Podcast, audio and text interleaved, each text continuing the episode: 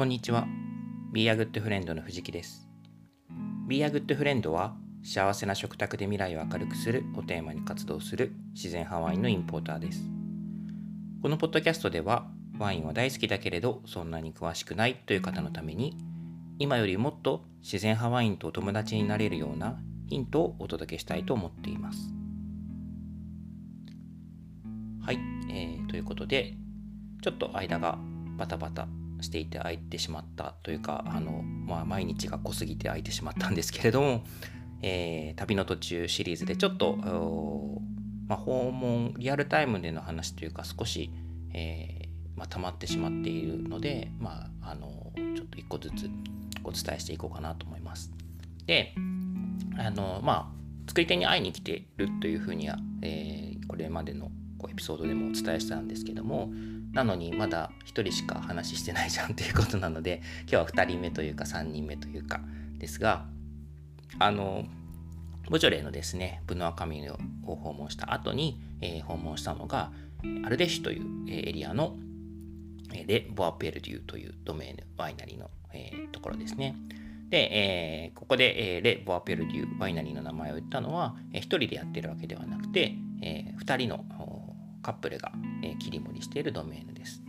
えー、男性はアレクシー・ロマンという人で、えー、女性はレナ・ペルデュという、はいあのまあ、公私ともに、えー、パートナーのふたりがやっているドメーヌですね。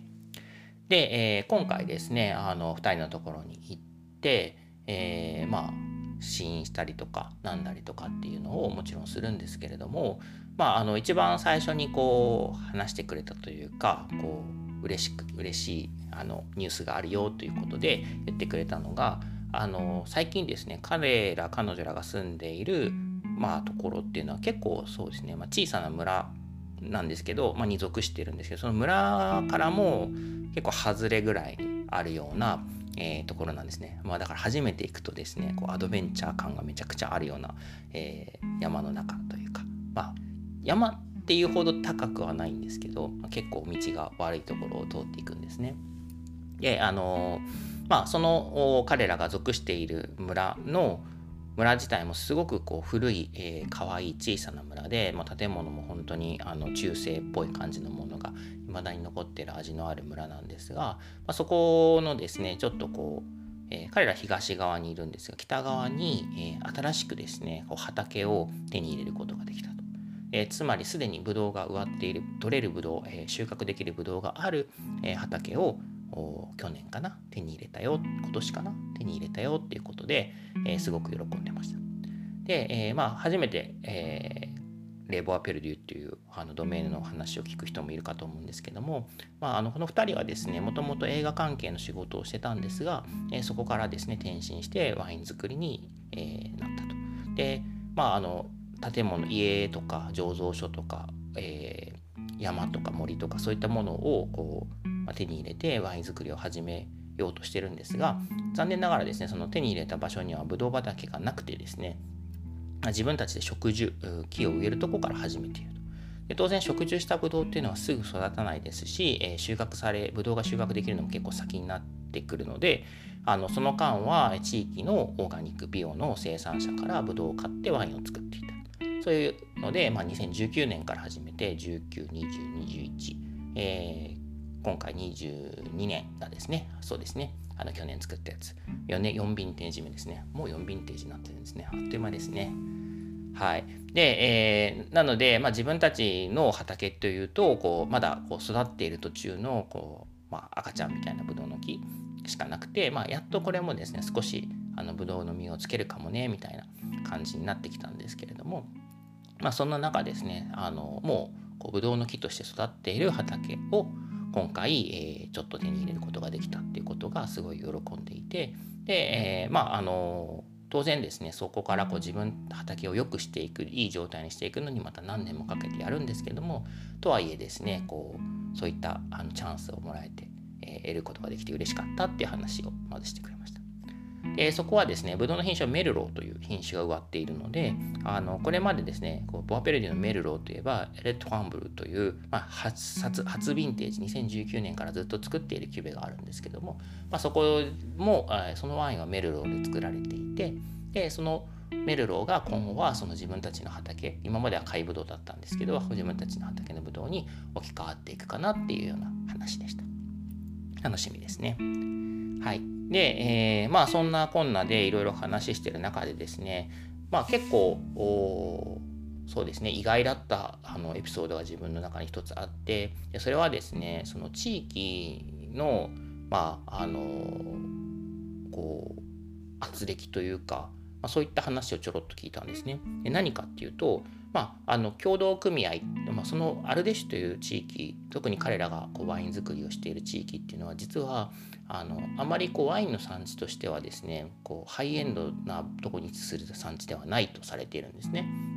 なので、えー、結構ですね、そのブドウだけを作って、それをこう全部キロいくらで、えー、協同組合、まあ、農協みたいなところに売ってあのまあ、生計を成り立たせていたっていうのが、まあ、何十年も続いていたところなんですけど、あの最近ですね、その協同組合で作る、まあ、ワインで結構なんか全部ブレンドしちゃうようなやつだし、まあ、キロいくらなので、えー、とにかく量が大事みたいな感じなんですけれども、まあ、そういったワインだとなかなかこう売るのが大変みたいなこう時代があったんですね。まあ、なぜかっていうと、フランスでもですね、こうフランスにそういった安価なワインあるのに、あの海外から来たワインの方が、まあ、例えば南米とかですね、あのオセアニアとかから来たワインとかがですね、まあ、もっとこう手頃な価格で、えー、しかもあのなんかお客さんこ飲む人はそっちの方が好きみたいなことが多いみたいな感じになっていて、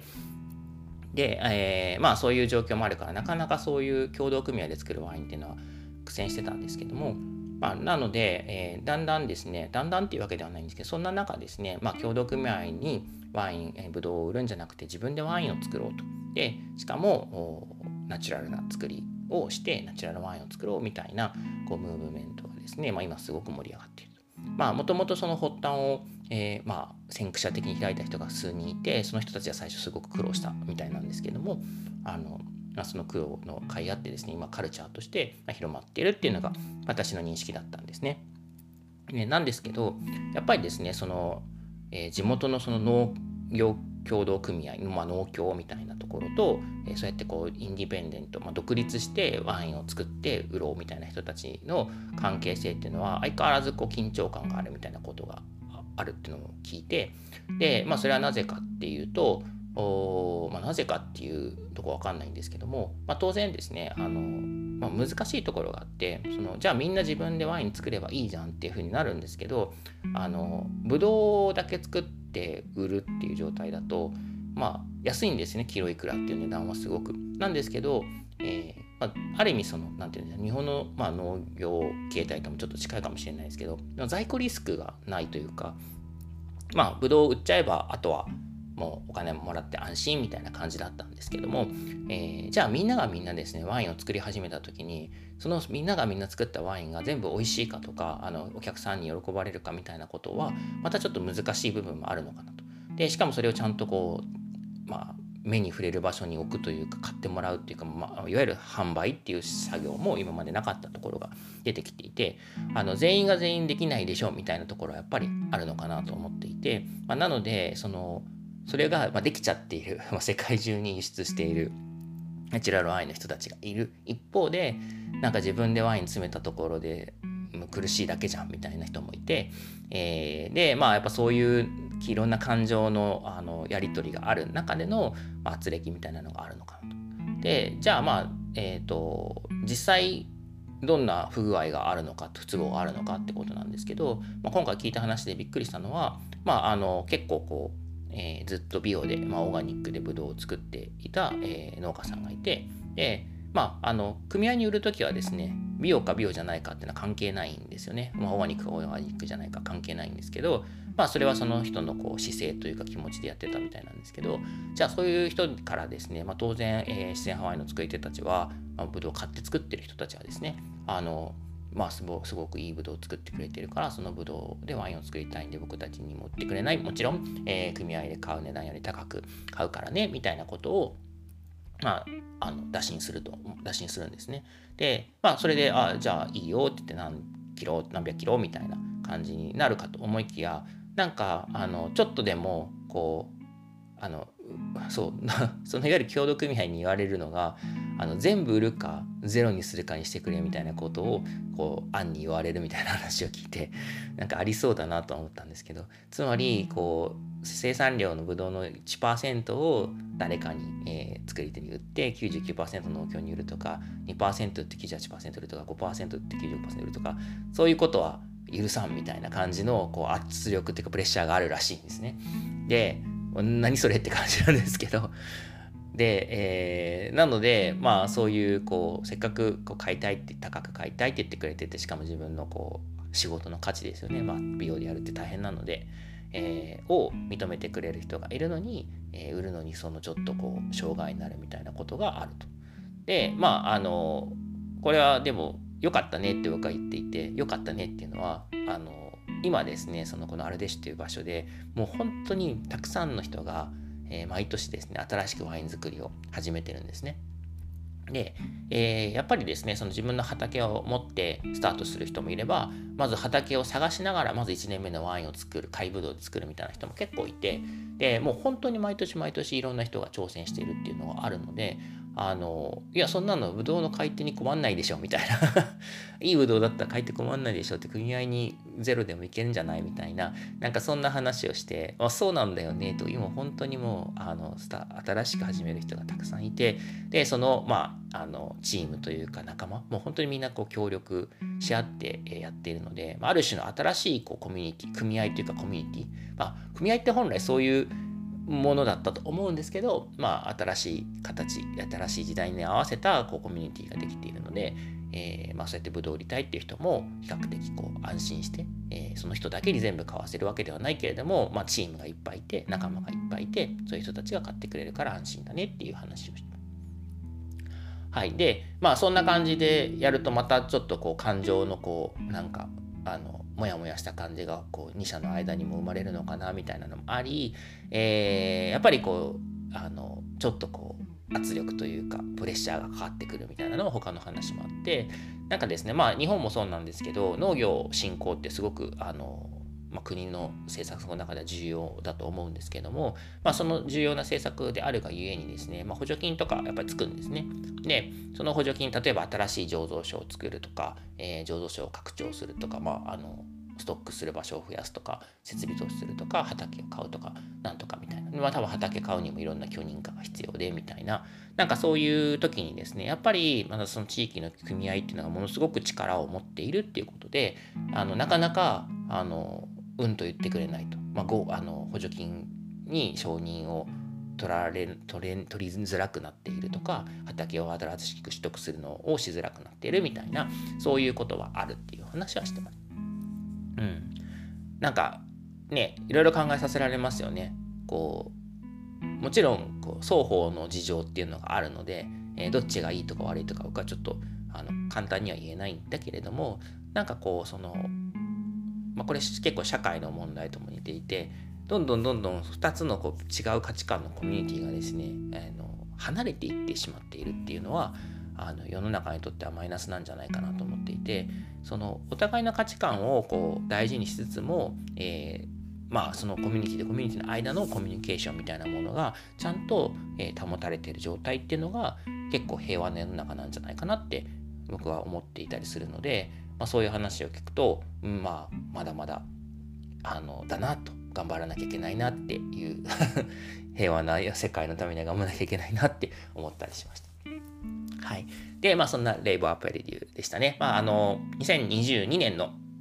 ワインがまあ今、えー、と順番に瓶詰めされていて、まあ、まだあの瓶詰め終わってないやつもあるんですね。でまあ終わってないやつの中では、例えばちょっとこうまだこうなんていうんでしょう、残糖って言って、えー、発酵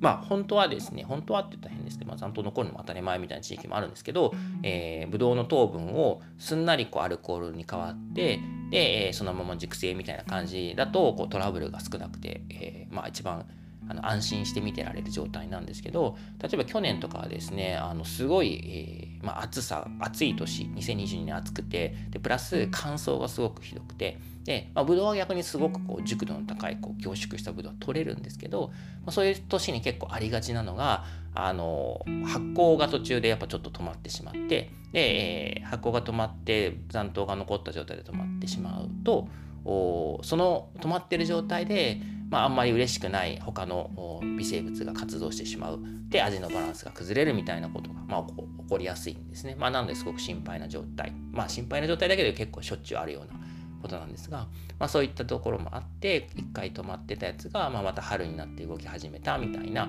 そういう感じのこうキベがまだいくつかあったので、まあ、そういったところはですね、まだ仕上がりまでもう少し時間がかかるのかなっていうのはあるんですけど、まあ、去年のうちにですね瓶詰めされたものとかもあったりとかして、まあ、ちょっとそれをこう様子見ながらっていう感じでしたが、まあ、ワインの質として、あの質感、まあ、この瓶詰めされる前後のまだまだ若い、評価するにはまだ早い段階なんですが、まあ、すごく相変わらずレーボーアペリティーらしい、えー、しなやかさとこう表現力のあるワインだったので、まあ、あとは時間をかければだけだなって、どれこまで待つかっていうことですね。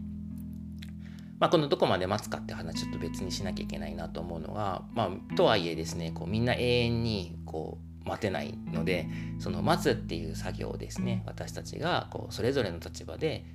シェアしていかなきゃいけないなっていうのはありますということでした。はい、まあ、でもすごく美味しいワイン来ると思うので、まあ、相変わらず楽しみにしておいてください。まあ、その前にですね、にせんにじゅういちねんまだですね、あのちょっと向こう現地にもストックがあったので、えー、ちょっと買い足して、えー、もういますので、まあ、しばらくですねにせんにじゅうにねんが準備できるまで、えー、にせんにじゅういちねん今すごく美味しいので、えー、バンバンみんなに飲んでもらえると嬉しいなと思います。はい、ということで、えー、今日はそんなお話でした。